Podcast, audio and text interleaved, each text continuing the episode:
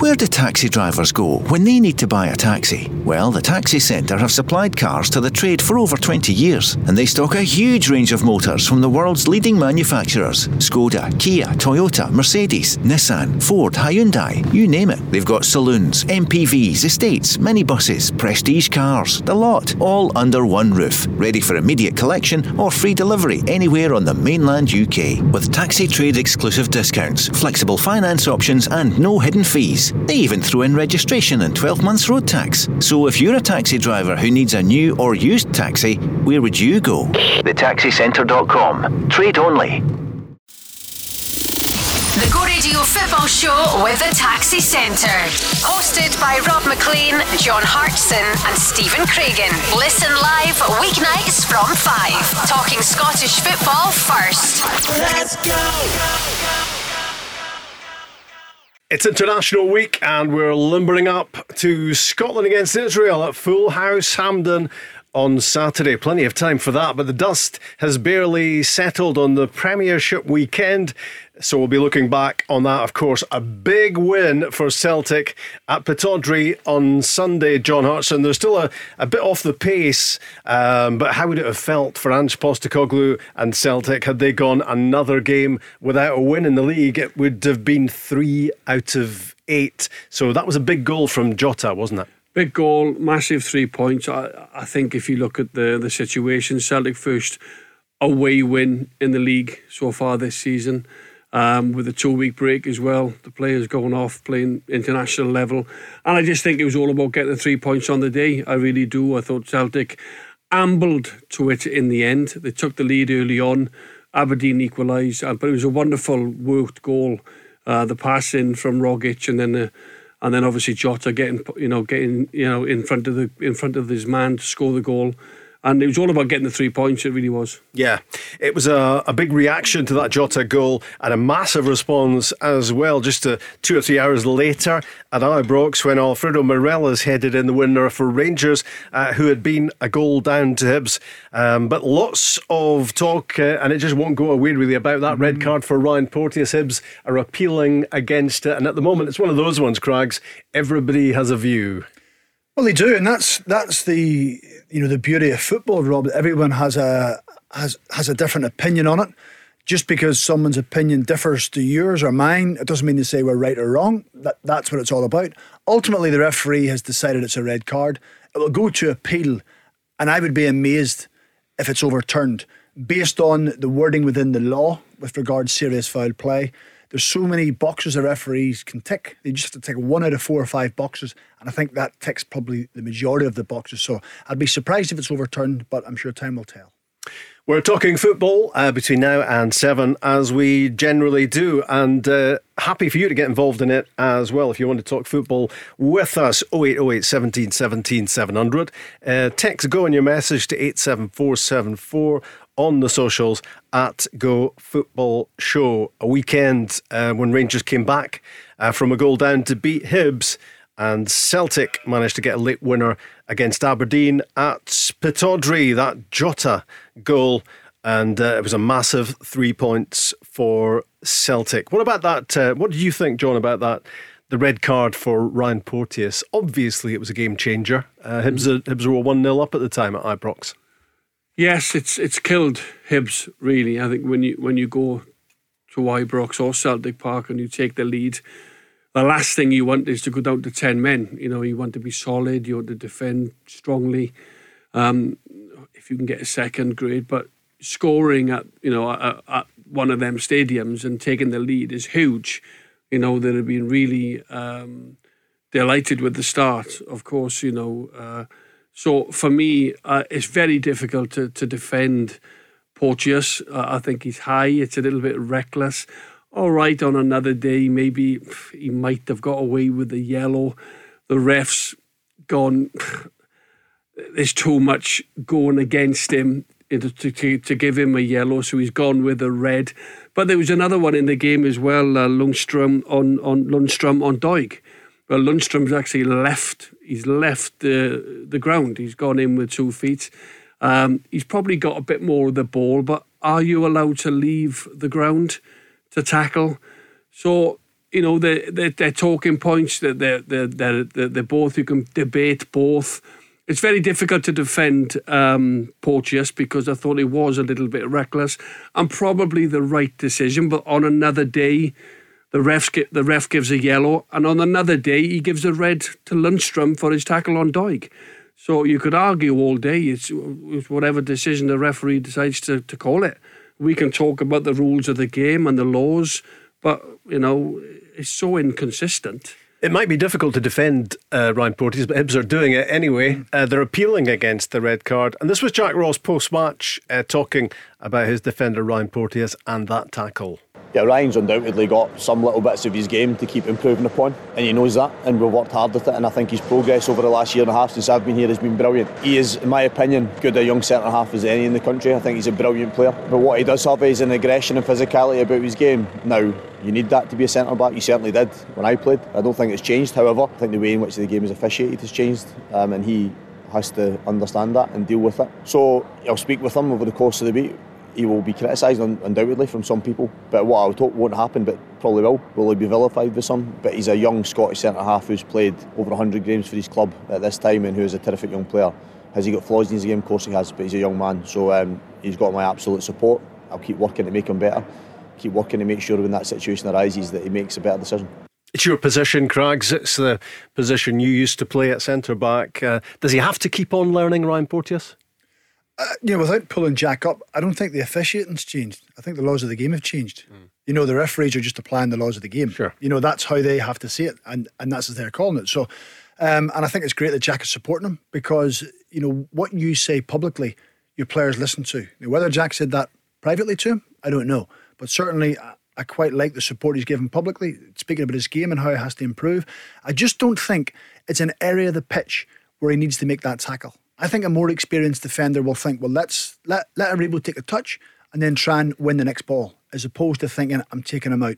Because you have to take into consideration 30 minutes into the game, leading by a single goal, team playing well, Rangers fans starting to get a little bit unsettled. Hibs are in a really strong position. So that's when, as, as a team or, and as an individual, you've got to think no individual errors. Don't give this team any kind of hope or a glimmer of hope, or don't give the referee a decision to make by making a challenge around the box be calm, be composed. And I think that's where he's lost it a little bit. That's the his inner youth coming out, and that's how he's defended as a kid. There's the ball. I'm going right through. I'm going to play the ball. I'm going to make a really big aggressive clearance, and people will talk about me. And he's got it wrong. You know, when you see where the ball is, his foot is over the top of the ball. So once you go over the top of the ball, whether you mean to or whether you don't, whether it's intentional, I don't know if it was intentional or not because it was only him that can answer that question if it was intentional or not. But Once you go above the ball, Rob, you're in serious danger. You have a chance of seriously injuring an opponent which is endangering an opponent, which is in the, the wording of the law of the game. So that's why he's got a red card. So he is going to have to sharpen up on that. Those tackles will eventually be outlawed. There's no such thing as lunging in. I think once you lunge, you're out of control because you have no idea where your foot or where your leg's going to go. So that's why I think it's a red card. But I agree with Jack on a lot of things. He's a good young Scottish centre half. Last season he had seven yellow cards which is good for a young defender, Rob. Mm. For a young defender who wants to be. Yeah, aggressive. that surprises me just uh, yeah, because of exactly. the way he the way he plays. It, it, it's it's a very good record for a young, aggressive central defender. Mm. So now he just has to calm himself down and, and just re- look at his game again. And if that tackle comes again, he's got to deal with it differently. And there's no point in saying 10 years ago that would have been a good tackle because we're dealing with the here and now we're dealing with the rules the way they are and when you think about the the good defenders that you watch uh, in football around the world John um, you know they, they wait their moment. They're patient. Mm. They're they concentrate. Like, like they're the, they're like, clever. Like the Ramoses. Yeah. Yeah. That, that, that's 25 sort of... said it off, sorry, haven't I? forgot what I said there, did you, Ramos? Well, well he's, he's, different. Yeah. he's different. Yeah, yeah no, but, but, no, but, but the top, Virgil van Dijk would make that tackle, John. You would never ever see Virgil van Dijk making a tackle like that in the Premier League. No, he's one of the best in the world. No, he, he no, doesn't no. do that. He doesn't tackle. No, he just, he just makes, jockeys. Yeah, he just jockeys, gets low. That's and, what you have to do. But that, that's my point, you know, is, is actually being, being, being a good defender. Yeah, he, he will learn from it. You know, he will learn from that. He will learn from the defeat that uh, Hibs have had to suffer, having going ahead through Kevin Nisbet. Um, you know, and I just think as well, some of the officiating sometimes, you know, and uh, some some are given, some aren't. You know, it's, mm-hmm. it's, it's, very, very inconsistent sometimes, you know, and um, on another day, the ref maybe decides to give a yellow, and then and then you get the Rangers staff. The outcries from Rangers then Abs- rather than Hibs. Absolutely, and all of a sudden now he, the, the Lundstram challenge hasn't hardly been spoken about. And as I said, he's, he's two feet, he's up in the air, he's off the ground, and and that hasn't got a mention. So, um, you know, it's it's it's difficult really sometimes because it is so you know inconsistent with the referees. You know, you look at offsides and you look at goals that are given and they clearly are not goals and things like this. We're just talking about a, like a one-off incident. You know, Porteous getting a red card, and yes, he probably did, did did deserve the red card for the challenge. It was it was reckless. He was out of control. Um, but Hibs don't see it that way. Michael Stewart, a good friend of ours, didn't didn't think it was a red card. No. And and some people will, and some people won't. But it's just that the inconsistency from the ref, referees as well. There's, if you're going to talk about this incident, we could go on and talk about another Yeah.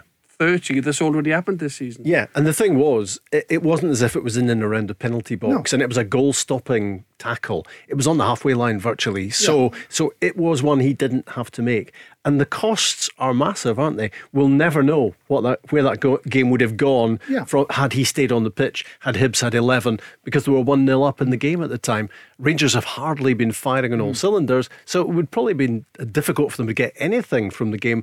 Potentially, rather you know, far less hmm. win it. Well, that's you suddenly then hand them the initiative because you're down to ten men. Jack then has to take one of his most influential attacking players off the pitch, and Scott Allen. He's got to rejig his shape. They're going to have to soak up pressure and try and play in the counter attack. So the mindset suddenly changes. Rangers get a lift, and then they're moving forward. So that's what I mean as a young defender. You've got to make calculated decisions. You've got to think area of the pitch first of all.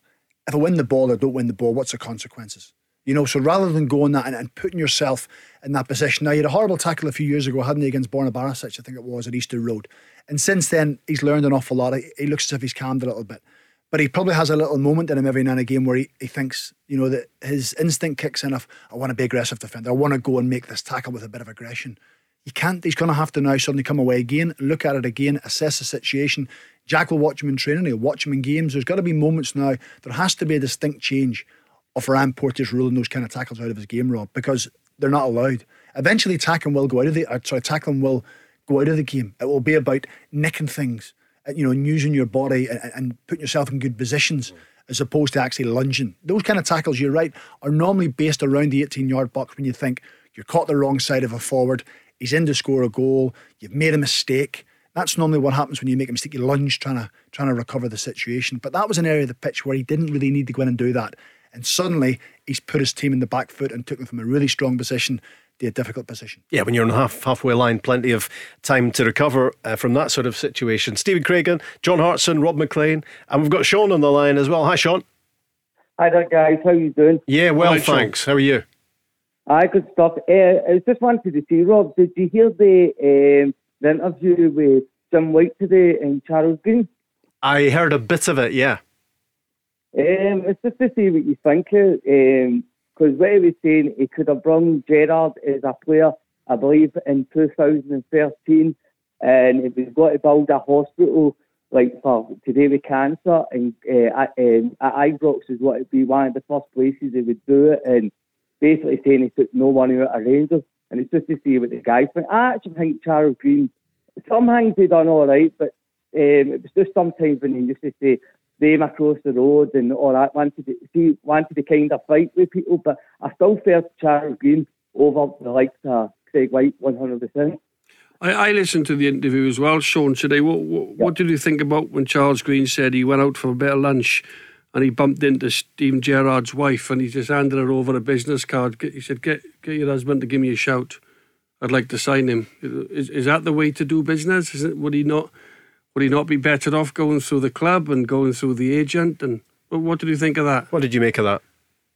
Um, to be honest, um, John, you're 100% right. You probably do go down the, the right route, the right path, and uh, speak to uh, the club. But and it's probably a wee bit tongue in cheek, um, walking up to somebody's wife and flinging, basically putting a card in her. But so I, I do agree, but they were in a night out and she was there. So I don't know. It's, it's a hard one to make sure, but It just it's a bit weird. It seems to me, Sean, like he's trying to stay relevant.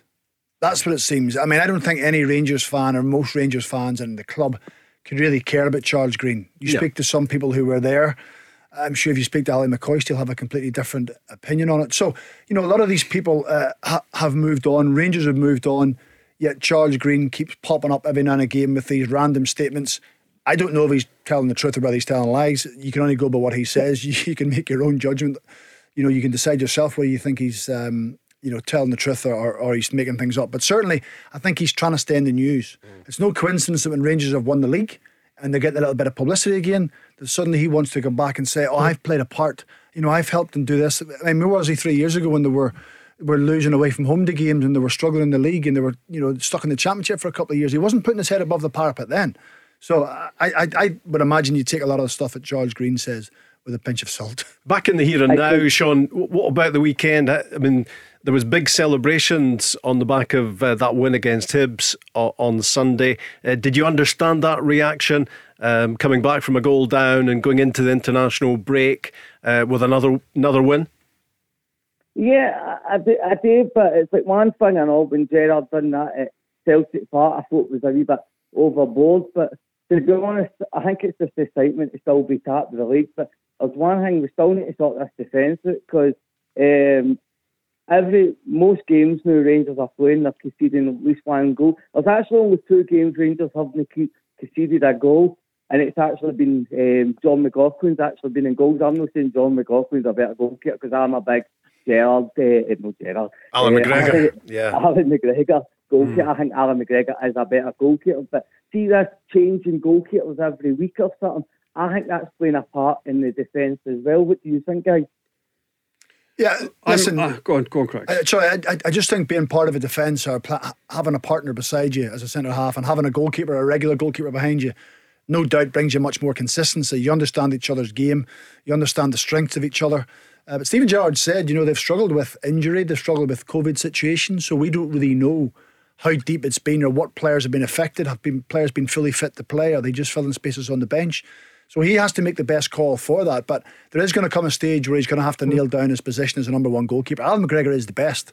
So I would imagine now that Allan McGregor will now get a consistent run of games, which you're right, Sean, brings a level of consistency and security to the back line. John, did you understand that reaction from Steven Gerrard? It was a massive yeah. reaction at the end of the game on Sunday. I did because um, they go a goal down and uh, they're not playing, you know, the football anywhere near uh, like they were last season, where they, they conceded very little goals and defended very, very well. Hence, you know, the points difference winning the league. So I can understand, you know, beating Hibs, who are flying this season, along with Hearts. The two Edinburgh clubs are going really well and especially from uh, go, going a goal down as well. Um, they've got the decision in terms of Porteous being sent off. And then the centre forward, who again um, has not hit the heights that we've seen in previous years, Morelos goes and scores the winner. So yeah. he's delighted. He's delighted with the three points. He's elated. Um, he can come away before the in- international break. He sees his team go and sit at the top of the table. Um, and it's a great away win. And that's what Rangers t- tend to have done. They've done it lots of times last season. And it's a, it's a sign of champions when you're not at your best and you can still claw out wins.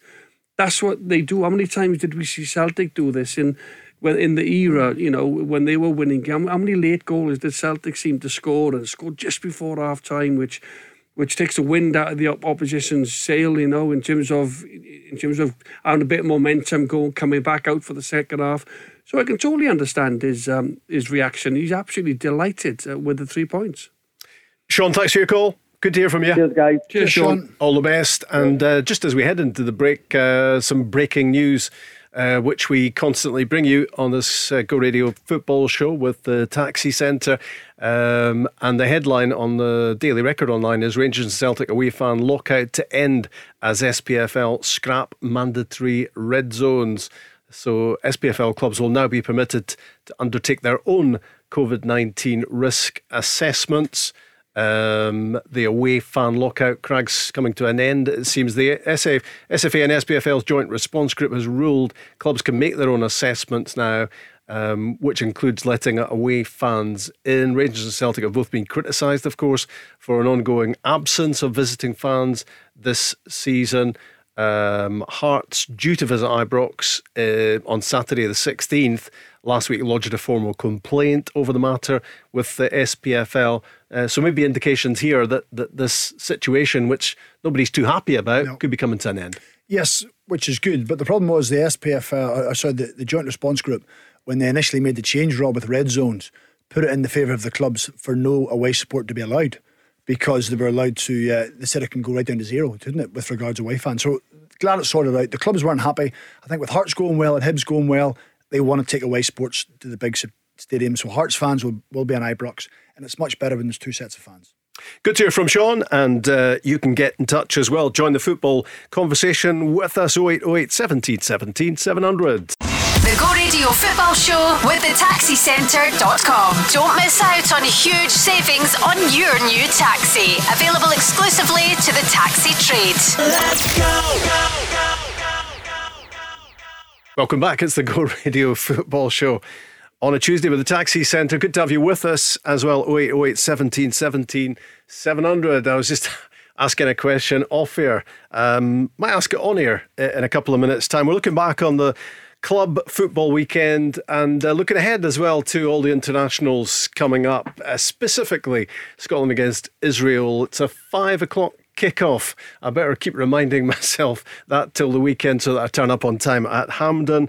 Uh, Scotland Israel in front of a full house. Um, it's going to be great as we look to build on that result in Vienna. Can Scotland take a step towards World Cup qualification? Let's hope so. But lots of talk, uh, inevitably, on the back of another uh, club weekend with Rangers coming back from a goal down against 10 man Hibs to win at Ibrox on Sunday. That after Celtic had won uh, the early kick-off at Pittodrie against the Dons by two goals to one. Ange Postecoglou delighted with that late Jota winner. It wasn't smooth, but it's hard. We're meeting a team that's desperate for points. They're going to throw things at you. You know, it's a physical game. It's all nice and well to say we, we probably could have played better, maybe controlled the game a bit more. But you know, you kind of know, even for our own situation, that irrespective of how I feel, the players are feeling the pressure of getting our results, especially away from home. So you got to factor all these into it, and, and ultimately they found a way to, to, to get through, and, and you know we scored a really good goal, which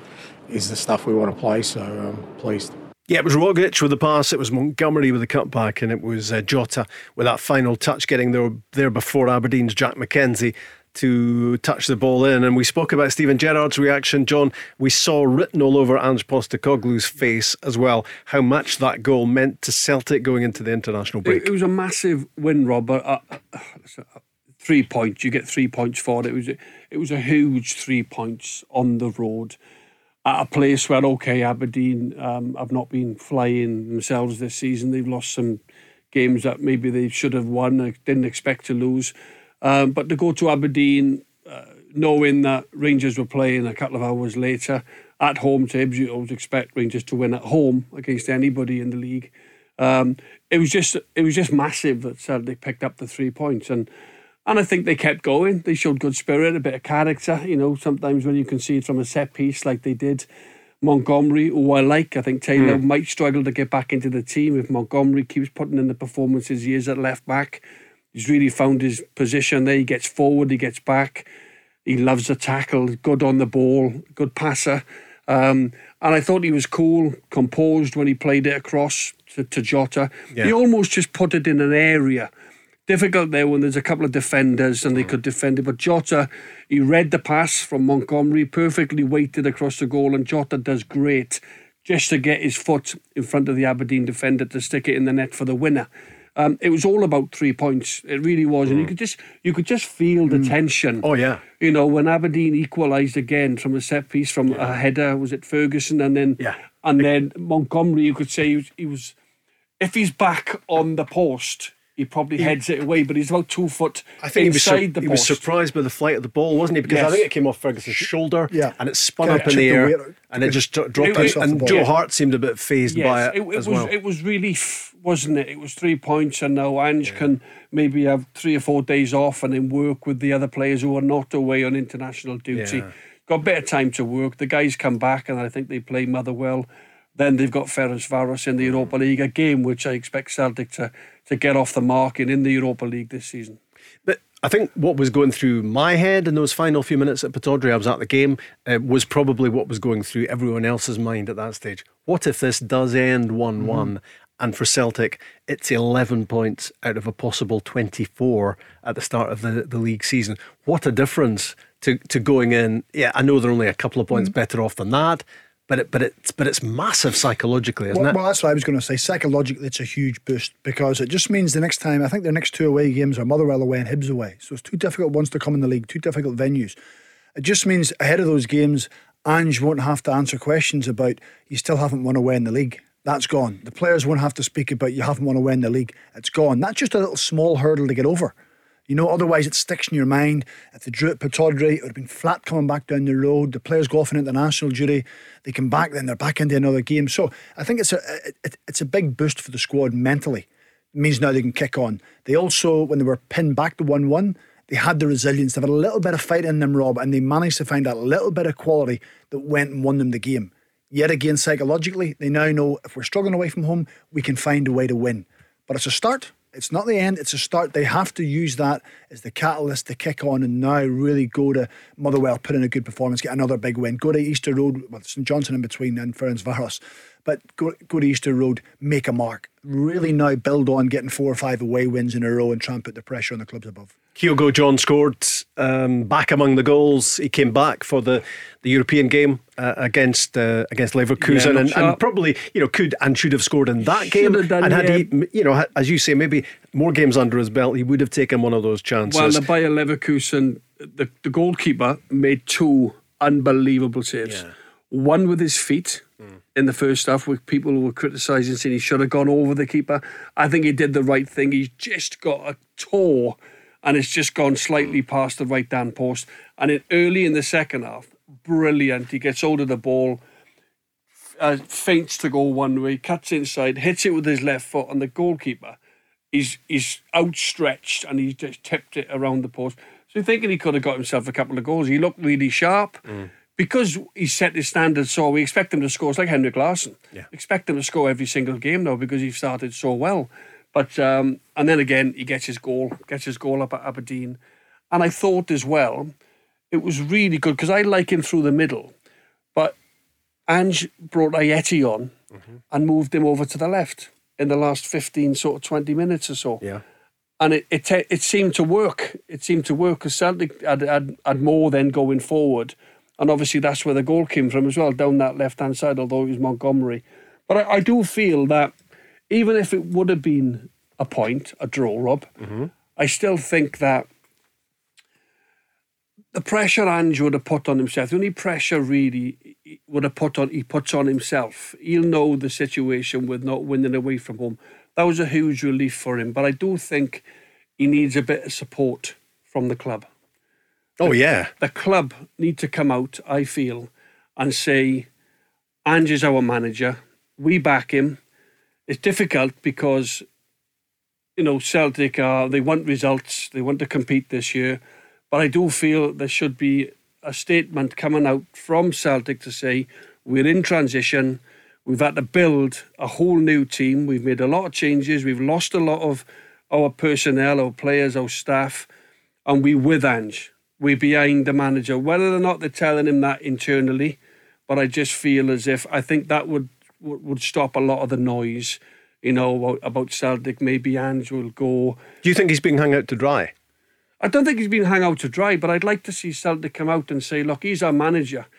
We have invested in this guy." And what we've seen is, you know, we've seen a new system. Um, he's still playing out from the back. You know, he's not going to change. He's not going to change. Yeah in January, we're looking to strengthen, maybe bring a few more in, give him another window or two more windows. Because at this minute, he'll be feeling pressure. And, and, it, do, and it does appear that everything's on him, doesn't it? And moment. I just feel, I just feel that would help him. That would help the cause. Just take a little bit of pressure off him. I'm not sure it's needed, if I'm honest. I really mm. don't. I think it just by allowing to get on with his job, not interfering, and then they suddenly release a statement, then the fans think, oh, is there a problem? What's going on? You know, a lot of the fans are with him anyway a lot of the fans understand what you're talking about. But I don't I'm, think they I'm, need I'm, a statement from above yeah. to say, "Oh, things are fine. We're supporting them. We're gonna," you know, that will be evident think, come January. But I think he needs that. I'm not so sure. I think he needs that because I think if you look at one manager. or two, I think it. You know, you look at um, Uh, There what's are, it mind there are quite a few roles unfilled, aren't there, at, at Celtic? Yeah, but that's not the manager's not, problem. no, no, but That's does that not need explained? Well, possibly, but I don't think the manager's situation needs explained. The manager's in his role. He's brought in what twelve players over the summer. Some are up to standard. Some are still, you know, the jury's out, and some. Uh, it's quite clear he needs to bring other players in in January to try and complement or supplement what he has, and probably add to the quality. He needs to sign players to come into his first eleven. He knows that. The board will know that. I don't think releasing a statement now, when their points total is way down on last season, it may look like they're, you know, there there's an issue, there's problems. There's not. Just let him get on with his Why job. Why did Dominic Mackay leave then? Well, that, that's a separate issue from from, I know, but you from Ange go in. Postecoglou. Ange works with Dom McKay closely.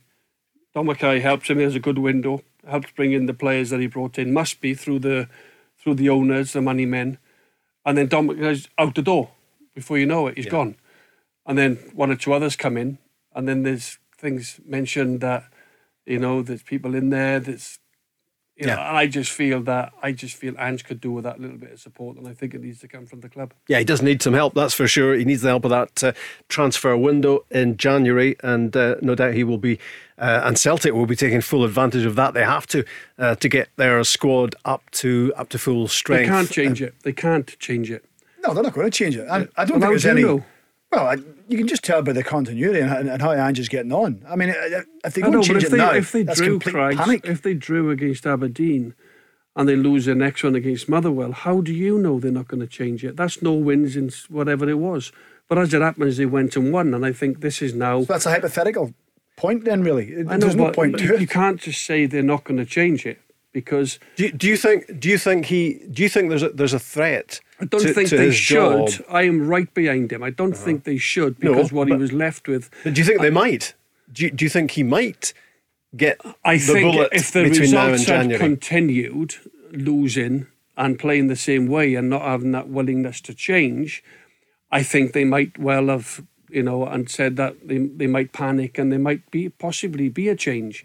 I don't think that. I don't think, in my view, that should happen. no, but you think it might. But you think I- it could I- happen? I, think it's a massive point at the weekend.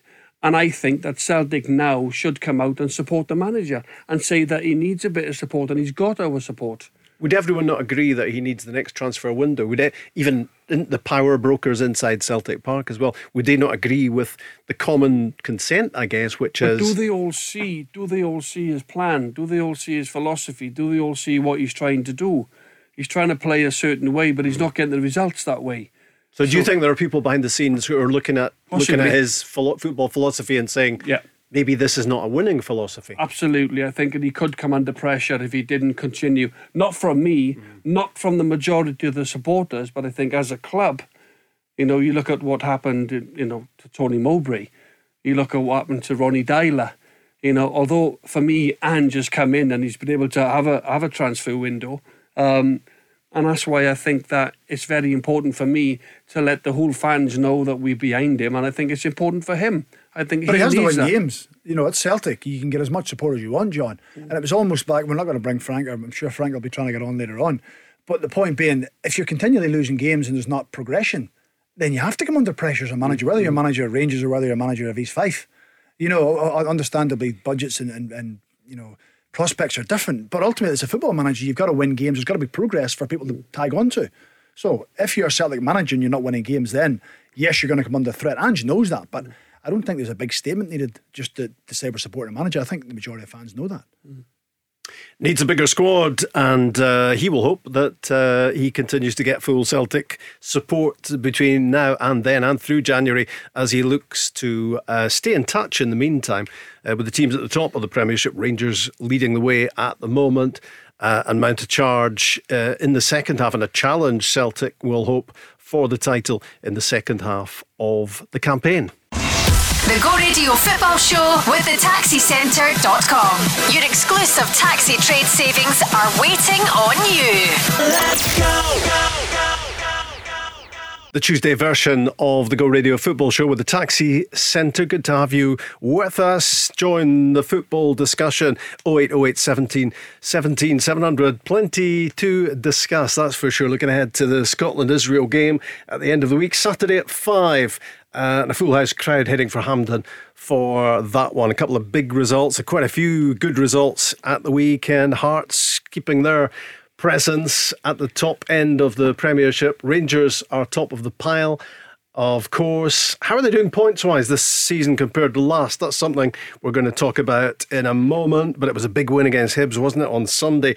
On the back of Celtic getting all three points at Pittodrie as well. It's Rob Maclean, it's Stephen Craigan, and it's John Hartson. 10 years free of gambling, John. Well done to you. Oh, thank you, Rob. Yeah, cheers. You must be feeling really good about that. Um, it's an important milestone for you, I guess, to celebrate, isn't it? Well, yes, I think, uh, you know, 10 years ago, I won't really go into it too much, but the, the, the place I was in mentally, um, you know, and, and to have gone this far, really, with a lot of support, you know, without without a bet. Um, I've continued to go. I've continued to go to meetings. You know, you you, you need to be uh, strong-willed. You need a good um, uh, reasons to stop, and I had a million reasons to stop, and I had no reasons to carry on. You know, in the end, I got tired of telling lies and being deceitful. I was an addict, and I still am a recovering gambling addict. I will always be a recover, recovering gambling addict, but. Um, you know where I am now in terms of mentally and focus and everything else is, is night and day to where I was. You know, it uh, it drags you down as a, as as an addict. Um, it, it's the first thing you think of in the morning when you wake up. The last thing you think of at night is an alcoholic. It's like a sex addict. It's like a a fitness addict. It's like an eating uh, an addict. You know, there's there's lots and lots of different addictions, and um, gambling is is one of the worst because you know they say. Th- three, three, three times more people take their lives through gambling than any other addiction. And uh, no, as I said, it's uh, I'm very proud. I'm proud of my family and their support, particularly my wife Sarah. She's she's been through the mill uh, with me over the years, and it's great now that we can enjoy great times together. And I'm clean and I'm happy and everything else. You know, it's it's undoubtedly the the where I am today is. Uh, you know, is I've got a lot of people, people in GA, in the counsellors, the therapy, or, or, everybody else, all the all the fellowship, all the guys that, that help everybody along along with the meetings, continued having the meetings. Obviously, they've slowed down a little bit over the pandemic, but mm. we still have Zoom meetings and things like this. So no, I'm very very proud of that, and um, I've had a huge response today because everybody knew I was a former I was a former mm. gambler. I put it out there. I'm going on BBC Five Live tomorrow to speak about it, and and I, I, want to get it out there. I want to help others. I'm passionate about helping other gamblers because yeah. I know what it can do to you mentally. What, um, what, what is the message? I mean, the, the, the could well be uh, people listening right now who've got the problem, the same problem that you managed to surmount. Yeah. What would be your, your advice to them? Well, my advice to them would be change your life. You know, change your life. Stop telling lies. Stop being deceitful. Um, but I, I wouldn't particularly tell anybody to stop gambling because they've got to find that themselves. I wouldn't listen to no one. You know, I wouldn't listen to my agents, my my family, my parents, and nobody could make me stop. I didn't want to stop. I didn't think I had a problem. But you've got to do it for you first and foremost, and then everything else then comes into place then. Um, and before I moved up, I've been in Edinburgh now five years this Christmas. I've been back up from Wales and I absolutely love it where I am um, in south of Edinburgh there. And um, before I moved up to Scotland for the second time, obviously I had six years or five and a half years in Glasgow. But we came back up um, five years ago. It's five years now this Christmas that I've been back. And before I came back, the first thing I had to do was find a GA because that was, yeah. I had to continue with my treatment, mm. you know, with my illness. And we found a GA near to where I live, a Gamblers Anonymous meeting. And that was the first thing I had to do, even before I found a house, because that was more important mm-hmm. to me yeah, and my and my family yeah. before yeah. I moved to a beautiful city like Edinburgh. It wasn't. What's the point in me going to Edinburgh? I've still got a problem, you know. So you're carrying this weight around with you all the time. But um, now um, I feel great. You know, I uh, if you give me if you give me a thousand pound now, Rob, and said go out there and have a bet on that horse is going to win, I I wouldn't be interested at all. It's just it's just gone. It's just erased yeah. from my mind now, and uh, that that's years of mental strength and work and advice, and um, and going to meetings and just just just doing the twelve steps and just continuing to go. And I know you've been a big help to others as well. So well done you, oh, on, you. Uh, on reaching that that important uh, milestone. Um, A couple of big results for, for Rangers and Celtic. Obviously, we've been talking about them at the weekend. Rangers coming back from a goal down against uh, a 10 man Hibs team with Ryan Porteous sent off, and Steven Gerrard was cock a hoop afterwards. Well, I think it was a lot more closer to where we wanted to be. And um, I thought at times today we played some really good stuff. I thought the goal came against the run of play. I thought we had control at that stage. But to be fair to Hibs, it's a fantastic cross and it's a good header. That makes the task a lot harder. It complicates it a bit, but I've got to pay my players a lot of credit because we didn't panic. We stayed, we kept doing the right things, and we kept asking questions, and um, we were rewarded for all our good play in the end and it was Alfredo Morelos Craigs, wasn't it, who got mm. the got the winning header. I was I was listening to to the the Go Show um, on the way back down the road from the Celtic game. Um, and uh, it, it, was just a typical summary of a of a Rangers game. Uh, it's ha- how many times has this happened that you're hearing that Alfredo Morelos is not in it? He's not involved, mm. and then suddenly he pops up and he scores the goal, which gives all three points. Well, Steven Gerrard has probably been talking since the start of the season about needing a game to spark them into life, a game just to kind of change the direction of where they're going, Rob. And that may be the game where, yes, they were up against 10 men, but they were behind. They knew the importance of getting the three points. They knew Celtic had won previously. And I know people saying they're looking at Hearts and Motherwell. Rangers always look at Celtic and Celtic always look at Rangers, irrespective of what people want to think. When you get the game 30. If Hibs and Hearts are still about, of course, they will take them into consideration. But it's always Rangers and Celtic. So they will have known their big rivals have won. They know they'll get better and probably close the gap. So they knew it was a huge game for them. International window coming up, relief for Steven Gerrard. So he just has to hope that that late victory will spark his players into life. But you're spot on about Alfredo Morelos. He's been quiet. His numbers have been down this season compared to what they've been in previous seasons. Uh, he doesn't look as fit and as sharp as what he's been. They went to Prague last week and he didn't play in a huge game for Rangers. Steven Gerrard explained that they wanted to play Sakala because they wanted to use his pace and he done okay. But still, if you're the main marksman, you're thinking you're a little bit aggrieved back because you want to be the main man. Strikers have an ego. Strikers love being the most important players in the team. You know, they score the goals, they're the ones that win you games more often than not. So he will have been delighted to get that late goal. And his reaction told you that. He's now going to work hard the next two weeks along with the rest of the Rangers players and come back and continue that work. But that might just be the moment they look back on later in the season. If they go on to win the title and say it was the Hibs game that actually brought us to life for that point in the season to kick on. Talking of numbers, eight games in going into the international break, Rangers on 19 points. How many did they have at this stage last season? I looked at they had 20. So a lot of people are getting a wee bit frustrated. This time last year they had scored uh, 17 goals. I think this year they've scored 14. Mm. So they've conceded a few more, which is understandable. You know, the record they had last year was phenomenal. It was going to be very hard to replicate. I think one goal in their opening eight or nine games they'd conceded, something like that. So it, it, to try and maintain those levels of last season was going to be difficult. But as it stands at the minute, they're one point better off. And Steven Gerrard said there, we're getting back to where we want to be. We're closer to that performance. They still haven't had that complete performance where he can become settled and relax and enjoy himself. He still thinks there's more to come. So if you're a point behind where you were last year and you've still got improvement to do, that tells you they're on the right path. Stide, pleasing on the eye, probably not as good as last year. Last year was a little bit different for them, a wee bit more zest in their play and zip in their play. But if they can find anywhere near that in the rest of the season, then they're certainly in a good place. Is that ominous, John Hartson, for everyone else in the Premiership at the moment? The Rangers are considerably short of where they were last season, you would say, looking in from the outside, um, but they are at the top of the Premiership, and maybe there's no shifting them from there. Well, the, the only reason they've not got the same amount of points was because of that defeat against Dundee United, mm-hmm. and everybody sort of jumped on Rangers' back, saying you know they're out of form. They went out to the Champions League qualifiers, um, but they've won six out of eight games and drawn one. And, and lost a game early in the season. They've re- they've responded in terms of winning league games. They're top of the league, and at this moment in time, the biggest danger to Rangers is Hearts because they're going really well themselves. Yeah. You know, and they and they know the threat of Hibs as well.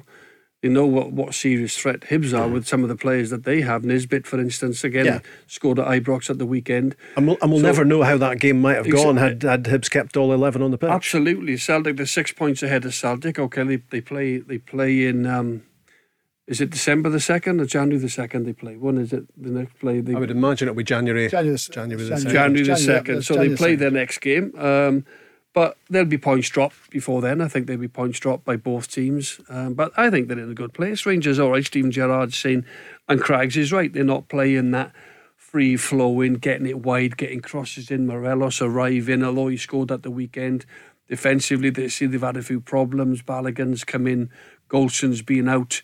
Helander- Helander's injured. Helander, Barisic, they tried to sell. He's had to come back into the team. Whatever happened there when, when he was just about to leave, when he was clapping the fans goodbye, I think, after the Celtic game, or one of the games anyway. So defensively, they'll get that right. Um, and they are the team to catch. I think the Celtic fans, Ange, everybody knows that Rangers are the champions and they want to retain onto that. They'll want to retain their championship. Um, and they're a strong side. So teams can't drop points in and around them because once you keep dropping points, you know Celtic, you know they they've got three important points at the weekend, but all of a sudden if they don't get that late winner against Aberdeen, all of a sudden it becomes eight points. This time, Chris, Christmas time last season, Celtic were twenty one points behind Rangers. The league was finished. Yeah. So you don't want a situation like that this year because you're right. I think the champions get the decisions when you're up there. You get you get the big calls. You get a little bit of luck. And when you're down there, not so much. And they're winning games, and they're not quite at their best. That that, that is a sign. John, of a you want to go decent and play for Motherwell if you think Rangers and Celtic get the decisions, believe me. Terry Butcher said that. He said, When I was at Rangers as a player, I thought the other team's got everything. Then I became manager of Motherwell. He said, I realised they get nothing. That was Terry's quote, not mine. The football chat continues. The Go Radio Football Show with the taxicentre.com. Your exclusive taxi trade savings are waiting on you. Let's Where do taxi drivers go when they need to buy a taxi? Well, the Taxi Centre have supplied cars to the trade for over 20 years, and they stock a huge range of motors from the world's leading manufacturers Skoda, Kia, Toyota, Mercedes, Nissan, Ford, Hyundai, you name it. They've got saloons, MPVs, estates, minibuses, prestige cars, the lot, all under one roof, ready for immediate collection or free delivery anywhere on the mainland UK. With taxi trade exclusive discounts, flexible finance options, and no hidden fees. They even throw in registration and 12 months road tax. So if you're a taxi driver who needs a new or used taxi, where would you go? TheTaxiCentre.com. Trade only. That news that we brought you earlier on in the show, there will be no barrier to away fans at Scottish grounds after the country's football authorities removed the mandatory use of red zones at games. Scottish Premiership clubs have had to relocate spectators from main stands to allow a socially distanced area, but clubs can now relax physical distancing measures and make their own risk assessments about accommodating more home and away supporters. Clubs can still implement red zones at their own discretion, but it certainly sounds like that could be uh, a step forward towards uh, getting away fans into some of the grounds. We were just speaking before the uh, six o'clock news there about the Premiership uh, placings, the fact that Rangers are on top and they're only a point behind where they were last season on the way to a, a 25 point winning margin. You wouldn't imagine it's going to be that sort of victory for them this time around, if indeed they do uh, come out on top. They're a point ahead at the moment, Rangers on 19 after their first eight games.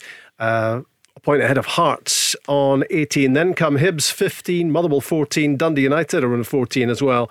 Celtic on 13. Sixth place going into the international break, but feeling a whole lot better uh, being on 13 points than they would have been had Jota not scored that late winner at Pittodrie. Uh, they are six points behind Rangers at the moment, are Ange Postecoglou and his team going into the international break. Rob Maclean, Stephen Craig, and John Hartson uh, in the studio. And uh, we're joined by Sean on the line. Hi, Sean. Hi guys, how you doing? All right? All right, Sean. Very well, thanks. And yourself? Doing well, doing well. Can't man. complain. Good. What would you like to say? Uh, I was just um, coming on just to talk about obviously Celtic's win, their first away win in fe- uh, since February, getting that kind of monkey off the back. It was just, I was really really pleased that we finally actually got the win. We didn't perform really well. We won really in ugly fashion, but the most important thing was getting those three points. Do you like Jota? Does he please you? I like Jota. Three words for Jota: pay the money. pay the money. I was wondering what those three words were going to be there for a worrying moment, Well, but pay, uh, pay it now, Sean, because of the, the longer it goes the season and his, his performances get that, better. that price is going Oh, up, isn't it? absolutely. Get, get it in now, yeah. Definitely. But you did. Definitely, You, John. We've, we've been there before with mm. Ivan, Toney, and John John McGinn penny pinching. The money's there. Get it spent right away. He's delivering John Hartson, isn't he? I like him. I like. I. I don't think our midfield have been great either this season. To be honest, people go on about the defence. I don't think I'm. Yeah, Turnbull's got a few goals. We, we've missed McGregor for a number of games, but I think our front three have been exceptional. I, I think Abada, Jota, and Kyogo. Um, I, I, think they've been absolutely magnificent. And uh, if we can get one or two, Giakoumakis, I'm not seeing enough of him to see how good he is. Really, I don't think anybody can really judge him at the minute, Sean. But uh, you no. know, I really feel going forward, there's goals in the team, but you know, you, you you want to be tight at the back because you know against better teams, you you you are um, susceptible of being countered at times, and you know you, you you've got to have a situation at the back when you are being countered that you can be strong enough so you can you, you can then go again and go forward again, but I like Jota's work rate. He's mm. up and down. He gives everything. Abada's very clever. Puts a ball in the box early as well, which I like. And he also comes in off the side ah, when, when Jota's crossing well, the ball from the left. When, when he's crossing from the left, your right-sided players should mm. be in that back. And he's got six goals. Abada. It's, it's been a really so good return. I, I really like yeah. going forward. I think they look entertaining on the front foot with scoring goals. Um, I still have concerns. I think most of the fans, Sean, I don't know if you agree, we would still have concerns defensively. Um, yep. But as I said, I think when we leak in goals like we are, that just puts more pressure on the front players because you, you yep. can't you can't go and score, you know, three or four goals every game. It's quite nice sometimes to win ugly, win scrappy, and win one 0 You know, and defence keep you in it at times. Uh, that's how it used to be. But um, does that worry you, Sean? Does that keep still worry you? The Celtics defensive vulnerability. It was a goal conceded from a set piece, of course, on Sunday. Yeah, that's exactly what I was going to say. There was, um, seems to be last season and this season there seems to be a, a mental block when it comes to dealing with cross balls and corner kicks. I feel as if every time we're getting we're getting conceding a corner kick, that it's inevitably going to end up in a goal. Mm. But going back to John's point, I feel as if it is the midfield. I know how much uh, how bad the defence has been performing, but I feel as if sometimes the gap between the, the strikers and the defence is, is huge. I feel as if the midfield sometimes is just totally invisible. I feel as if Turnbull this season is not covered his cell in glory. I feel as if Rogic's exactly the same. I feel as if it was the right decision to drop him at the weekend to bring a wee bit of into the midfield. Who has not played in the midfield for seems as if it's been years in his natural position. Mm. What do you think, Craigs, about the midfield balance at Celtic? Well, it's just something funny. Sean touched on that. I, I just think they needed a little bit of solidity in there because David Turnbull and Tom Rogic want to go beyond the strikers. They want to go in the wide areas. They go looking for the ball. You know, their their natural instinct when the ball is given away on the edge of the opposition's box isn't to run back towards their own goal. It's to kind of amble about and hope that Celtic can recycle the ball, turn it over, and get it back to them. So by that stage, when you play against better sides, suddenly they're breaking on you, and that one man in midfield, who whether it's uh, James McCarthy against Bayer Leverkusen, uh, no, sorry, in previous games, Callum McGregor even against Bayer Leverkusen, uh, you can get exposed, you can get overrun because I, I think the higher level you play, the more dynamism those teams have to break at you. In Scotland, you can probably get away with it a little bit. But I think Ange just looked at it and thought, do you know what? We need an extra man in there. We need to allow David Turnbull to play closer to the centre forward or Tom Rogic. It was David Turnbull on Sunday and make sure we hold the middle of the park. If you give up the middle of the pitch against good sides, you get punished. And that's where they counter attack you from. It also gives your two centre halves a little bit more protection because when you play so open and so expansive as what Celtic do, centre halves get exposed. So rather than continually expose them, put an extra man in midfield just to make sure you've got that block of four. That when the ball breaks down, you've got four players behind the ball potentially who can nibble out and, and, and can cover the ground and try and stop the counter attack. So I think it's a good tactical move by Ange Postecoglou. It'll be interesting to see if he continues it. Mm-hmm. At Celtic Park, he can probably still play Rogic and Turnbull if that's what he wants to do. But away from home, you've got to maybe just be a little bit more pragmatic at times. I yeah. think that's just just to protect your two centre halves because everybody's just lambasting them. Centre halves can't defend. Centre halves can't well, do that. Well, that's wide men as well, yeah, Craig. That's wide men as well because it looks great when you're attacking. Abada taking players on positive, taking the opposite full back on, and Jota on the opposite side. But when you come up against a good team in Europe that'll keep the ball, they'll potentially have more ball than you. Mm. You also want the the, the your your wide men. Yeah to get back and, and, and, and they're both. I think they're both learning their trade, aren't they? Yeah, those those men. two players. They're young yeah, men, of course. Yeah, yeah. yeah. And do, do, you take that point, Sean, that that maybe um, Ange Postecoglou is seeing the situation whereby there are games uh, in which he can play both Rogic and Turnbull, and maybe other games against better opposition where he needs a different balance to the midfield? Yeah, definitely. I feel as if Rogic and Turnbull, the kind of flair players, the tricky players, no issue with them playing away from home, but the kind of bigger teams away from home in, in the league where you're going to have a, to have a wee bit of dig, a wee bit of fight, I feel as if Bitton was the right decision. I don't feel as if McCarthy well, he's not really lived up to the kind of hard man that Scott Brown was, and I feel as if Soro's kind of walking booking every time he goes on the park. So he's only limited for five, ten minutes. He's on a booking and then he needs to watch himself. So I feel as if Bitton, in his natural position in the midfield, he does bring a calmness that we just need to calm the play down and then he can then we can push on to there. Sean, I think even his physical presence, you know, he's six foot two, six foot three. I think he just gives you that extra cover for crossballs into the box or even set plays. And just to have that presence beside Callum McGregor, because he loves to put his foot in, he wants to make a tackle, he wants to use the physicality he has. So I think it's a good balance between him and McGregor. And he probably should have scored yeah. in, early on at Pittodrie at the weekend as well, shouldn't yeah. he? He had a big chance. He got Bob Scott Brown, didn't he? he, he just gave him a little nudge out of the way. And it, it, yeah, he probably should have scored. But I just think that it, it looked a better defensive balance having uh, Nir Bitton in there beside Callum McGregor. I, st- I still think Rogic is a is, is a good player. I think he's worked really hard on his fitness. I don't, we're, not, but we're, not, we're not saying he's not a good player, but you no. know, I, th- I think the conversation is, you know, can you actually can you accommodate in t- in big games against top opposition, be it Europe or domestically, John? Sometimes is it a luxury to have both Turnbull and Rogic in the same midfield? Yeah, it is. Yeah, but I think Rogic has got more in terms of a bit more guile, and he uh, not both. None of them are really great athletes in terms of covering ground. Um, you know, but Rogic for me again at the weekend, he's the difference. He's the one who threads that ball into yeah, Montgomery that with that perfect, quality. Absolutely, and that, and that's where he comes in. And I think he's worked so hard to get back because he was right out of favour, mm. right out of touch, um, almost on the verge of selling him because he just wasn't performing, just wasn't in, just wasn't around it. No. Um, He's worked so hard. He's got back. He's been given another opportunity by Ange. And I think he's took that. But you are right. I think it is important to get the balance in terms of, you know, Turnbull is is more of a natural goal scorer. He'll hit strikes and score from the edge of the box and, and create like he did at the weekend. Probably better at set pieces from corners and dead ball situations. So listen, you got you got good players in there, but it's important when you're at Celtic, you can't have a poor two or three games. You've got to be consistent giving the ball away sloppily in the middle of the park, giving possession away needlessly.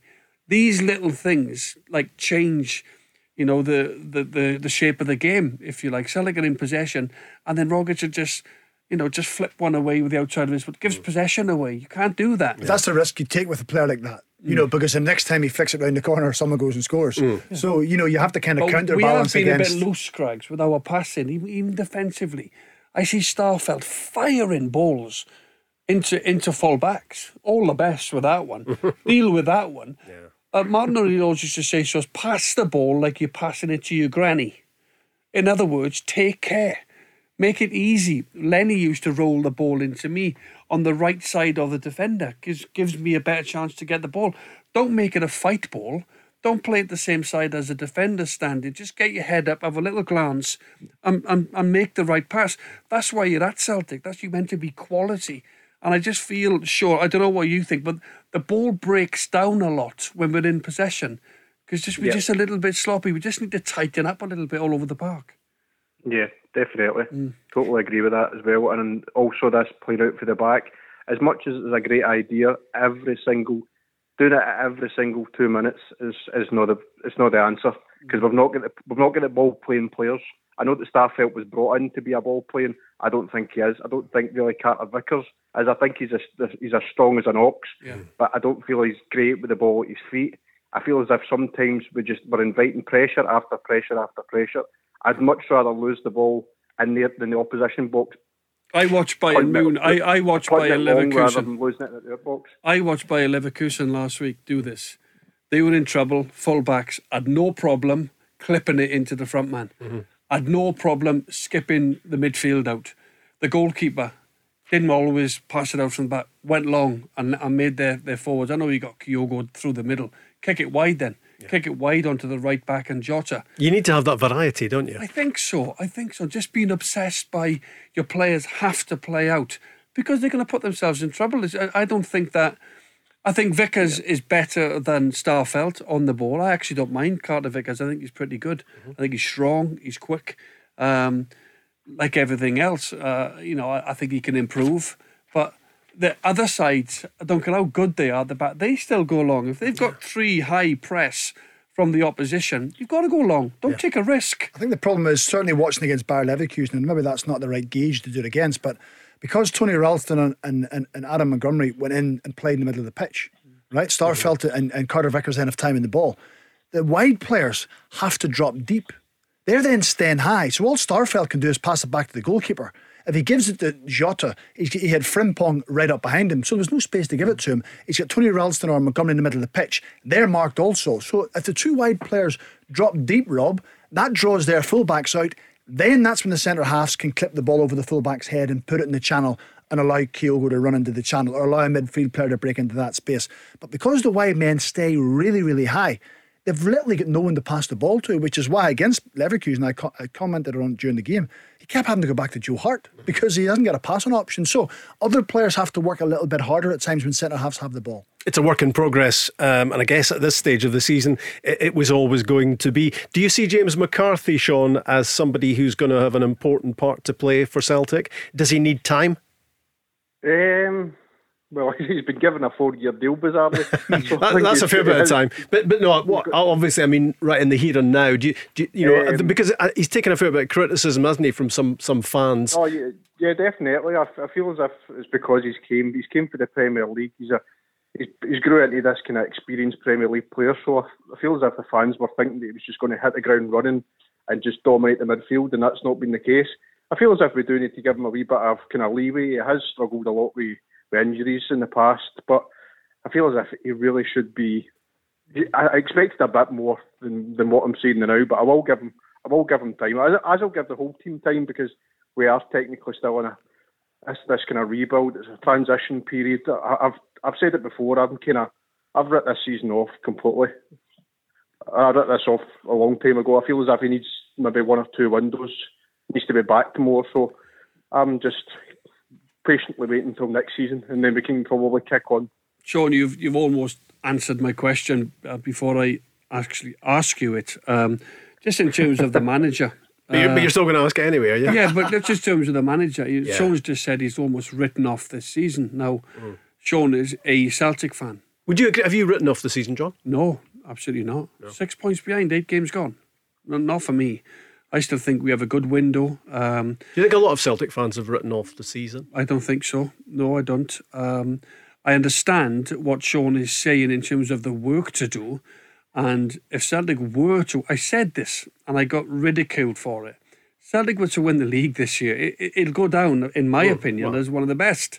That Because would, look, yeah. look what he's had to do. Look, look at the amount of people that went out of the door, and the amount of people they lost the chief executive, they lost the captain. We thought they lost the previous chief, chief executive, but I think Peter is still doing some stuff at the club. Peter Lawwell, I think he's still having an still influence. involved. Yeah. So uh, with all this, um, Sean, in terms of the manager, um, will he come under pressure this season? Say we'd lost at the weekend, and then we we you know we lose in the Europa League, and we go out to Europe, you know, before Christmas, and. And and then we you know we end up finishing. th- Will he come under pressure, or will it just will the club say? Do you think he needs a bit of backing in terms of the club oh, maybe? Oh yeah, definitely. You think the club Yeah. maybe should come out and say, look, this is our man. We understand it's a difficult season. We understand the work there was to do before the season. Our manager is trying. We will give him the funds he needs because Surely that should have been when he got the job. John, that's what the, there was nothing then. Surely that's the kind of statement then, which means then this conversation doesn't take place. Hmm. Because they say, listen, he's a man, we'll give him windows, we'll give him Monday.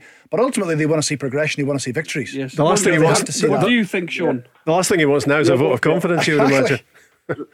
My my first priority, if I was Ange, it wouldn't be the financial backing for players. I think he needs his own staff. I think he needs somebody in his ear to somebody that he can bounce ideas off. I know John Kennedy's there and Gavin Strachan, but they've been there before. I think he needs his own his own team, somebody that knows the back of his hand. Why, why do you why do you two. think then, Shawnee, he hasn't brought in that man? Do you think he's told he has to work with, like Lenny was told, he has to work with John? I- yeah, John I has to stay there. definitely- Gavin has to stay there. He's new to the role. Um, is he told by the club that he has to work with these guys? Because surely any manager that comes in, especially from Japan, will know somebody, have somebody that he can trust, he can bounce ideas off, he can go for a meal with on Saturday night and talk football, talk about the game. His mate, his pal, who knows a little Yeah, bit about football. agree. I can't believe he hasn't brought anybody in yet. What do you think, Sean?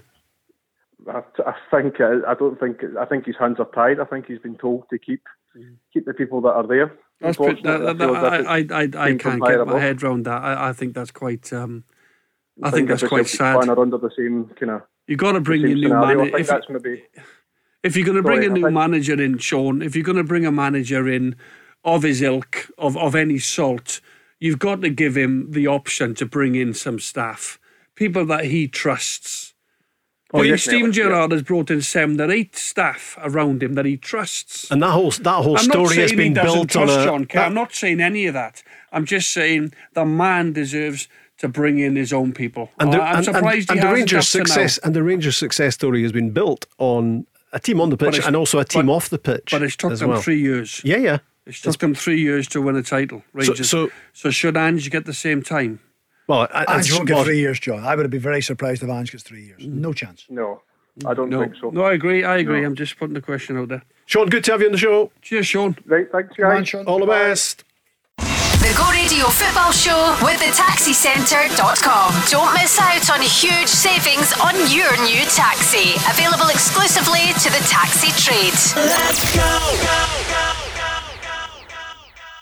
It's the Go Radio Football Show with the Taxi Centre on a Tuesday evening. Rob Maclean, John Hartson, and Stephen Craig. And good to have Sean with us uh, before the break. Um, he's written off the season um, as far as Celtic are concerned. He wants to give Ange Postecoglou more time. That January transfer window is going to be crucial, isn't it? And uh, I guess, John, between now and then, it's all about Celtic hanging on in there. They're only six points off the pace at the moment. They just want to stay in touch Stay and get touch. and get that squad improved That's in why the January. Aberdeen win was crucial. Big, big three points. Um, stay in touch. You know, they got to win some big games on the road, of course, um, just to appease the supporters, appease, you know, the people who've brought Ange in. Um, he needs another window. We all know where he needs to th- strengthen. The club need to back him. They brought him in. They need to back him, give him what he wants within reason. You know, give him a, a decent sized budget, make Celtic stronger. And what we got another 15, 20 games after Christmas. So very, very interesting. Yeah. To call it now, I thought Sean was a great caller, but to almost write Celtic season off, it is a transition, but we've got to keep fighting, got to keep going. Do Celtic have the best attacking combination, Stephen Craig, in, in the league? There certainly seems a lot more fluency in it. You know, the only really other one, you know, Rangers naturally. Uh, Hibs with Martin Boyle and Kevin Nisbet. You know, have got good fluency amongst them. Um, Hearts also with, with Liam Boyce. You know, I know we were going to talk about him a little bit earlier on. You know, with uh, I know Gary Mackay-Steven hasn't been playing. Like said, Ben Woodburn has been doing okay as well. You know, there's a good bit of connection with them. So certainly when you look at Jota, Abada, Turnbull, Rogic, and and uh, and Kyogo, yeah, I think there's a better balance. When you see what they did against Leverkusen, um, should have scored. Yeah. I mean, an inspired goalkeeping Mm-hmm. performance that night, but uh, it was incredible that, that Celtic didn't score. So against really top opposition, which was the case Yeah, last last. Thursday, Thursday night, um, they're pretty dynamic, aren't they, up front? They are. But the one thing they need to do or learn from is they need to score when they're on top. You know, they need to Yeah. put those chances away and put the big teams under pressure in Europe or or when they went ahead against Betis, manage the game better. You know, there's just different little things when you play against top sides that things have to change. You know, whether you sit back a little bit or whether you, you know, take your chance when it comes along. Because it would have been interesting if Celtic had scored first or equalised at any stage against Leverkusen, how it would have affected their mindset and in the crowd and the vibe would have pushed them on. So That's always been the key, the key though, isn't it? For any side, at any level, if you're on top, uh, you've got to score. You've got to take your chances. Yeah. And, and that's why the strikers cost the most money. The strikers will take less opportunities to score goals. And, you know, and that's always been the way. You know, when you're on top, you look at the game uh, against Rangers at the start of the season at Ibrox. If Edouard scores, great finisher. Different different tune to the game. And all, all of a sudden he doesn't take his chance. Rangers get a little bit of lift from that. Then they score and they hold on to their lead. It's these this this little big moments in games make a huge difference. Your strikers, when you get opportunities, you have to put the team in front. It settles the whole team down. The midfield take a bit of they take a bit of confidence from it. Everybody all of a sudden wants the ball. Everybody's available when you go a goal up, rather than go a goal down. You know, you're you're chasing the game all of a sudden. Then there's always been the way you've got to take your chances when they come. James was gesturing to me through the window. That can mean one of two things. Um, uh, this time it means uh, we have John on the line uh, just to confuse things. Uh, John in the studio and John on the phone line as well. Hi, John. Hi, John. Hi guys, how we doing? All right. Yeah, very well. Yourself? Good, good. Yeah, I was, guys, I was just um, on to talk about uh, Celtic. I was actually thinking about uh, Kyogo. Um, how important, in John's opinion, is he to the Celtic team? massive, John. He has to play. Um, it's a lot to put on him, but uh, we were just talking off air there, and Henrik Larsson played every single game. He didn't want to rest. If fit, he played, and Kyogo's the same. If fit, he has to play. His movement is terrific. He's in he's in fantastic goal scoring form. He's a really good finisher. A little bit unlucky last week. The Bayer Leverkusen goalkeeper made two unbelievable saves from him. Um, and he's massively important. And, and now, all of a sudden, Abada's become a big player. Jota's become a big player. So, in terms of Celtic challenging and continuing to win, they've, they've got to wrap Kyogo up in cotton wool because he's the one, because he's our only real potent threat. Nothing against Ajeti. I think we've all seen Ajeti.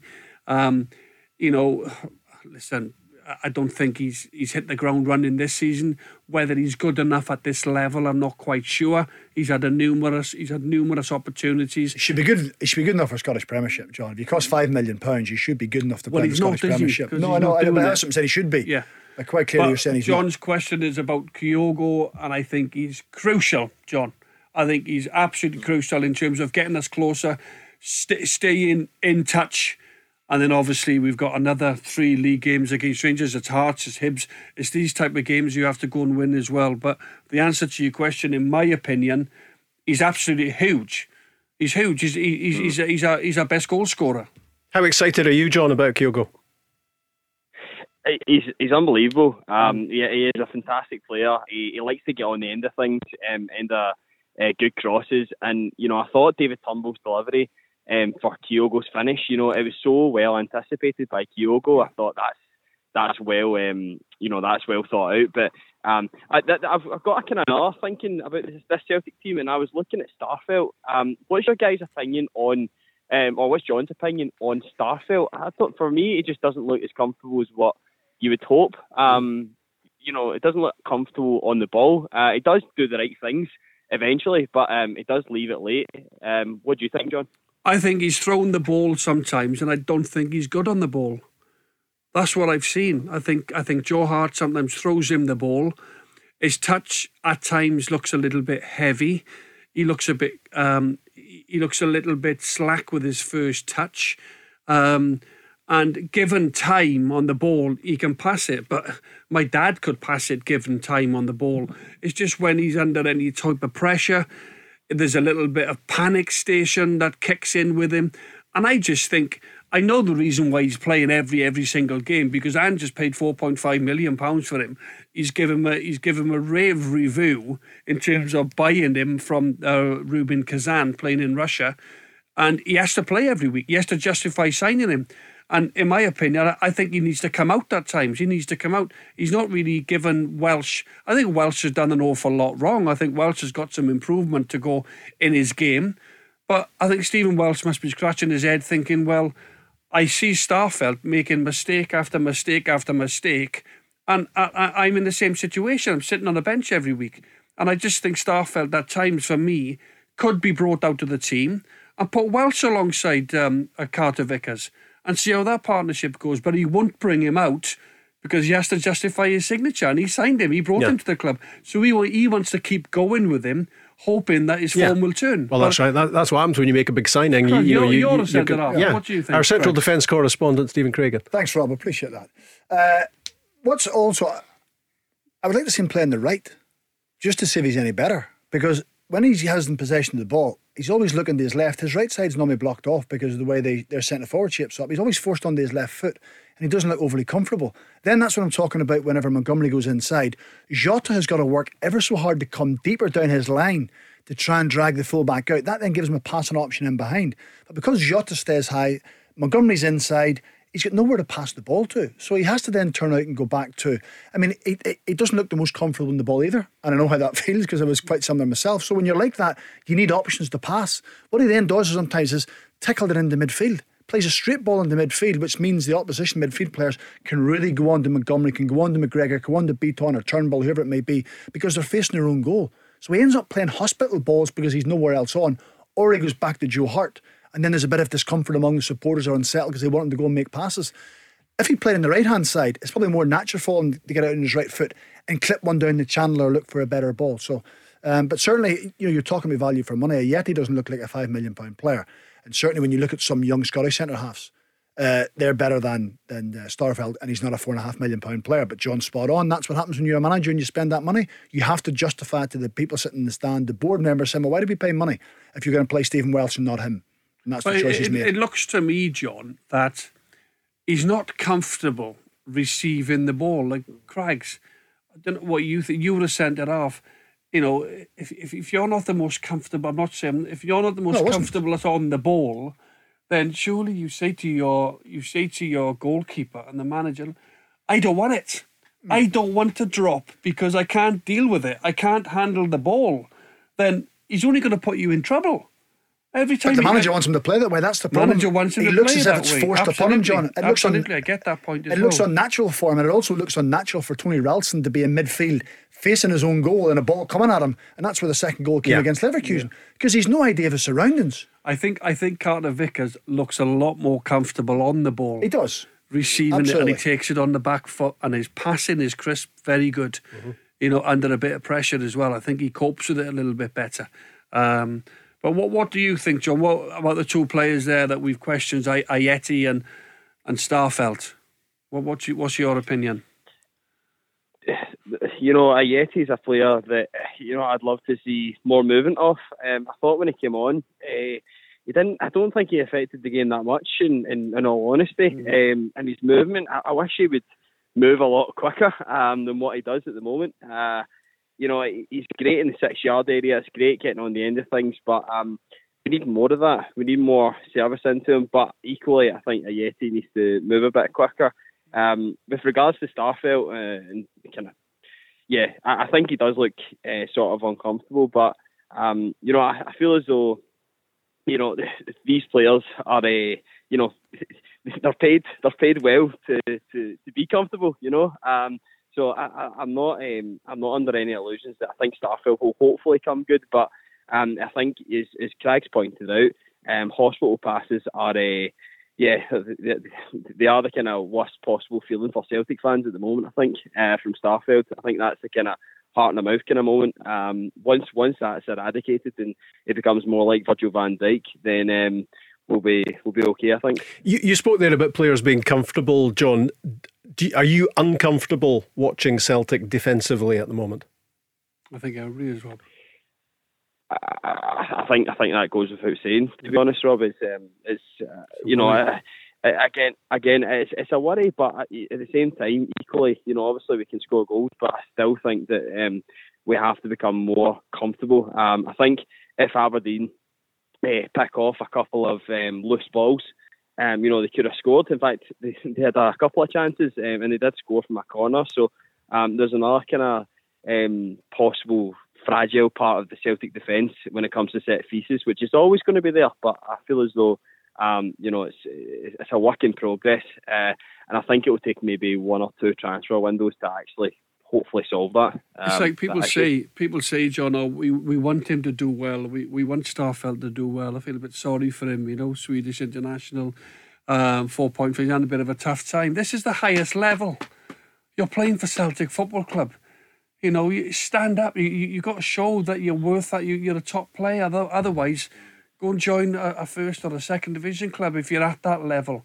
You know, people say, "Oh, we want him to do well. We want Ajeti to do well." You know, but you've got to perform. And you don't If- tend to get a bidding in perform, bidding in process, But you're playing you? in front of sixty thousand people yeah. that expect to win in every week. Take your chances. Defend strongly. If you're not if you're not big enough as a character and good enough as individually as a football player, you're at the wrong place. Surely Ange can see that. We need better defenders. In January, we need better defenders to challenge. We can't keep shipping goals in the fashion that we are. We won't win anything this way. We had a Celtic fan, Sean, on about 20 minutes ago.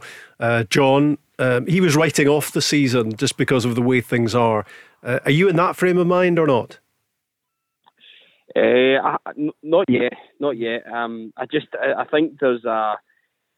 I, I think, I mean, to be honest, that was a great result against Aberdeen. Actually, you know, if it was a draw, you know, that the alert, the alarm bells are going. Um, but you know, thankfully, Ange made a sub. He brought on Tom Rogic, uh, made a difference in my game. It, you know, it made a difference. He was kind of part of the goal, part of the build up for the second goal, and um, you know that that's good things. Um, but we need more of that. You know, we need to win the kind of ugly games. Uh, and I think getting that mentality back to Celtic that we did in the kind of 17 season, 16, 17 season is so important. Um, we, we need to ensure that that's um, maintained uh, because Celtic fans expect a lot. Um, and yeah, uh, I mean, I'm not writing it off, but um, you know, the mentality has to be right for Celtic. Good to hear from you, John. Cheers, John. Cheers. Thanks very much, guys. All the best. All the best. Bye-bye. Cheers. The Go Radio Football Show with the taxicentre.com. Don't miss out on huge savings on your new taxi. Available exclusively to the taxi trade. Let's go. So Scotland Israel, five o'clock Saturday at Hampden. Um, it's going to be a full house. Nathan Patterson started for Rangers on Sunday. Stephen Craigan, will he start for Scotland? Well, uh, there's debate whether he'll start for Scotland. I think there's also debate when he comes back after the Scotland trip. Will he start for Rangers because he played very well? Of course, they play Hearts in their next league game. But it's interesting. Uh, I would say Nathan Patterson has to start. I just, I just like his his attacking ability and what he brings going forward. Steve Clarke in such a big game might be more pragmatic and think we'll start with Stephen O'Donnell. We'll, we'll be more compact and see how it goes. Stephen O'Donnell was excellent in Austria. You can't take anything away from him. Nathan Patterson hasn't played a lot of football since he played against Moldova at home. He played 60, 70 minutes against Livingston in the Cup and then played a full 90 minutes at the weekend. So he'll be in fine fettle. He'll be really looking forward to the game. So that's his one main choice. Steve Clarke, does he play Nathan Patterson or, well, there's two because there's a centre half one. Will Scott McTominay play centre half or will Jack Hendry play centre half? That's the other one. But I think as an attacking sense, Nathan Patterson. You've got Wales and the Czech Republic on your mind, John, but it's a great prospect for Scotland, isn't it? And it's great to think there's going to be a full house for the Denmark game coming up immediately Saturday, a full house at Hampden for Scotland against Israel. What an atmosphere that's going to be. Yeah, and they've earned the right. They've earned the right to get the crowds back on the back of their last two performances in the in the campaign, the qualifiers, and they're in with a shout now, aren't they? they they've got a real big sniff of it now. Um, and the Scotland fans, uh, there's, there's nobody better when, when the team are going well, major tournaments in terms of the Tartan Army, uh, historically, you know, a, fantastic history, um, travel in their thought. And they'll be desperate to, to get to the World Cup, you know. Um, They don't want the Euros to be a one off. no, that's right. And uh, look at that. I mentioned this last week when I was on Scotland. I've got some really good players now in the squad. I think you've got Premier League players, um, you know, and, and I just think defensively you look good. You got a good goalkeeper, Nathan Patterson. We spoke about should he play for Scotland. I think he's got to play every week for Rangers. I think Steve Gerrard's got got a really a problem that he probably enjoys having, but he's playing so well every time he gets the opportunity. He, he goes forward, he can defend, and you know having two great right backs. But at some stage, Nathan Patterson at his age, he'd want to play every week. What do you do with James Tavernier? Again, I don't know. Um, you make a decision. I think you make a decision because can they play anywhere else? Can Tavernier or Patterson? Can he not? It's too- I, I think it's too uncomfortable. Yeah, so you look at it and you think Steven Gerrard's probably thinking, well, great, um, but at some stage, if I if I'm a player, a young player, I want to play. I want to play in the European games. I want to play in the cup games. I want to play in front of full houses. I want to be a part. I want to play 35, 40 games a season. I want to earn lifting that trophy if Rangers go on and win the league again like they did last season. And, you know, for me, I'd want to play. I'd want answers. I don't want to sit on the bench. I don't want to be brilliant one week and then leave me out the net. Where does that leave me as a player? It's a short career. I want to play every week. I want to play as many games as I can. He played his part on Sunday. Nathan Patterson and his Rangers came back to beat Hibs 2 1 and keep their place at the top of the Premiership going into the international break. It's an amazing top six uh, when you think about it, and the excitement uh, will return in two weeks' time when it all resumes. Rangers on 19, Hearts on 18, Hibs 15. Motherwell 14, yes. Dundee United 14, and Celtic on 13. Is there going to be serious competition for Rangers and Celtic this season, Crags, from another team? Based on what we've watched in the opening eight games, yes. And albeit Hibs are disappointed after what happened at the weekend uh, with Porteous getting sent off, but they have to take so much heart from that opening 30 minutes. They went the Ibrox and they were in control. Rangers were a little bit ragged. Rangers probably started better. Steven Gerrard's right. Then Hibs got the goal. Then Rangers lost their way a little bit, and Hibs were in complete control. Didn't look under any kind of pressure really. So they've got to take a lot of heart from that, get into the cup semi final, which is coming up uh, in November. But certainly league form, that's a standard they have to try and maintain. If they can get themselves to the next international break, still in that kind of same area, and Hearts are the same, then you aim for Christmas. So you break it down into small bits. You don't look and think, can we still be in contention come April? That, that That's too far away to look. You've got to break it down to little blocks of games. And when you get rid of this international window, can you be in touch the next international window? Can you be in touch come Christmas? Can you be in touch after the winter break? You know, break it down into small parts. But they've certainly shown they've got good enough players. They're a good enough side. They've got a threat. They can score goals. They have deficiencies, of course they have. But normally when you're outside the old firm, the longer the season goes, there's more of a chance of slipping up. You know, when you're when you're dominating the game and you don't get the goal or you give away a sloppy goal, the old firm always seem to have players they can bring on to change the game, more options, more choices, more strength and depth. But certainly looking at Hearts, Hearts have probably got a good more depth than what Hibs have at this moment in time. Hibs have got a few injuries. Hearts certainly look as if they have more depth to them, Rob. But the two and Hearts go to uh, Ibrox, don't they? First game back after the international break. I, I, I would that'll love, be a test. I would love one of these teams to, you know, to to get second. I think you know just in behind Celtic and I was going to say ahead of Celtic are behind him to finish third. that would be absolutely brilliant. That's one of your local teams in Edinburgh. do, do, you, do you see that, John? Motherwell, no. do, Hibs and Hearts. Do you see? I do you see that, John? I do. Could they be contenders? Yes, absolutely. I think they've got good sides, good front men. Uh, uh, two good managers. Um, you know, Robbie Neilson again. He's got all the Hearts fans behind him now. He's turned that around. They've got good players difficult place to go. I've always said that Tynecastle, difficult place to go. And they've started brilliantly. You know, Jack Ross as well. Jack Ross, very experienced now. He's been at St Mirren, won the championship, went down to Sunderland, had, had lots of experience back up at Hibs. Mm. Um, so for me, there's a there's a every possibility that could happen this season I with look, the strength of the two Edinburgh clubs. I look at I look at Hearts and I think the best goalkeeper in the league um, yeah. Craig Gordon, probably. Yeah. yeah. Um, Joe, you know, Joe Hart's done, well, Joe Hart's done well at Celtic. McGregor. Allan McGregor, yeah, maybe Allan McGregor at Rangers would be a contender. In terms of the form he's produced, playing every game, making big saves, they've got him at one end, they've got Liam Boyce at the other. Um, they've they've made some good signings. Baningime in the midfield. Barry P- Mackay has done okay. Ben Woodburn, Woodburn, you know, is the attacking players. I suppose the bigger concern for Robbie Neilson is that if anything happens to Liam Boyce, you know, when you look at Rangers, for example, if Morelos goes, they can play Roofe.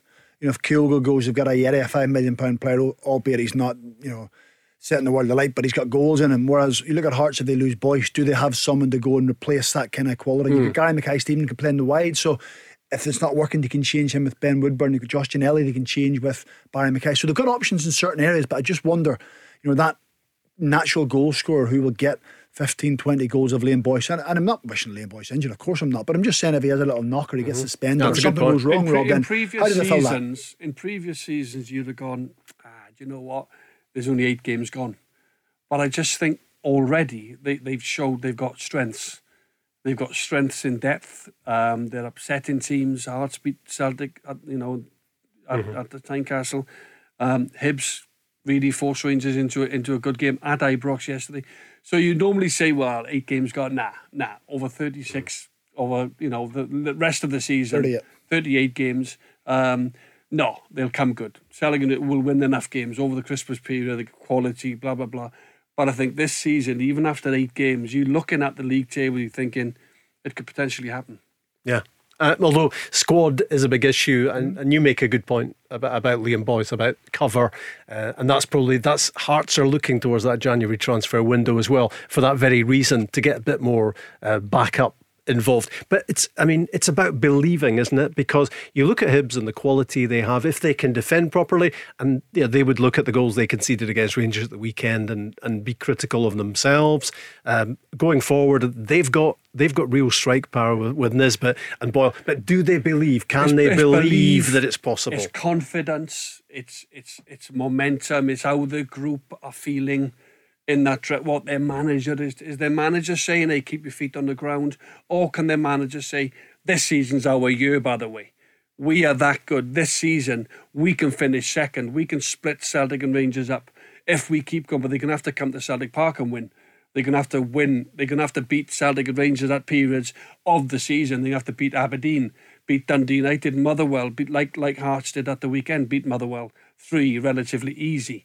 Um, so for me, it's a case of they've got to believe and they've got to have that confidence to say we can do it within this group. Because otherwise, you're coming to Celtic Park and thinking, oh, how, how on earth can in the past Yeah. p- players are beat before they even go into Ibrox. They're beat before they take to the pitch. it's they've got to have that confidence within the group. It's also about big match mentality, isn't it? And making the right decisions in games, which takes us right back, to Back where we started on the show, Porteous. which Exactly. was which was a, a, decision. Well, they gave the, the referee a decision, Yeah. and it was a red card, and it was the end of the game effectively for Well, Hibs, who were one up at the yeah, time. Well, they had to readjust. Uh, and, and Hearts have beaten Celtic at, at, Tynecastle. We've saw that. They go to Rangers next, so they're in good form. They're probably in better form and a better position now with regards squad wise and mentality than they were against Celtic. So uh, let's be honest, they played Celtic in, in, in the Premier Sports Cup and, and Celtic absolutely ran all over the top of them. So they have to learn from that. But they, you're right, they have to go to the big occasions and they have to take part. They can't go there and hope not to get beat. They've got to go and expect to win. Um, but again, I think it's important not to look too far ahead. I think it's you know John's point of saying can we split the Old Firm. I think that puts fear and pressure on the players sometimes. Players are not used to competing at that kind of level, so maybe you better just breaking it down to game by game in smaller bits and winning games and keeping it compact and focusing on what's ahead as opposed to looking too far ahead. But uh, uh, and again, another statement about see when you get players' feet off the ground and they're feeling good. There's always this theory: get their feet back in the ground. Why?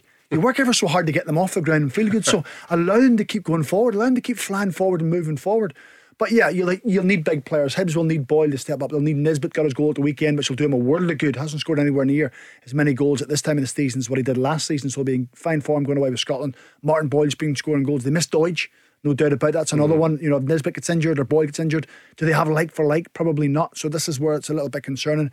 Boyce, Mackay-Steven, Ben Woodburn, Josh Ginnelly um, Barrie McKay, got good players going forward. They can hurt teams.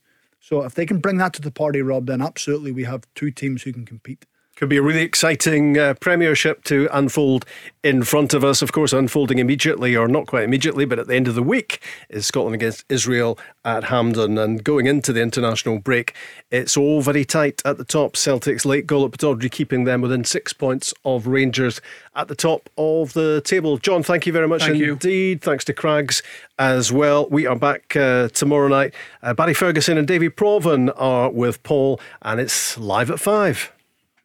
The Go Radio Football Show with the taxicentre.com. Don't miss out on huge savings on your new taxi. Available exclusively to the taxi trade. Let's go.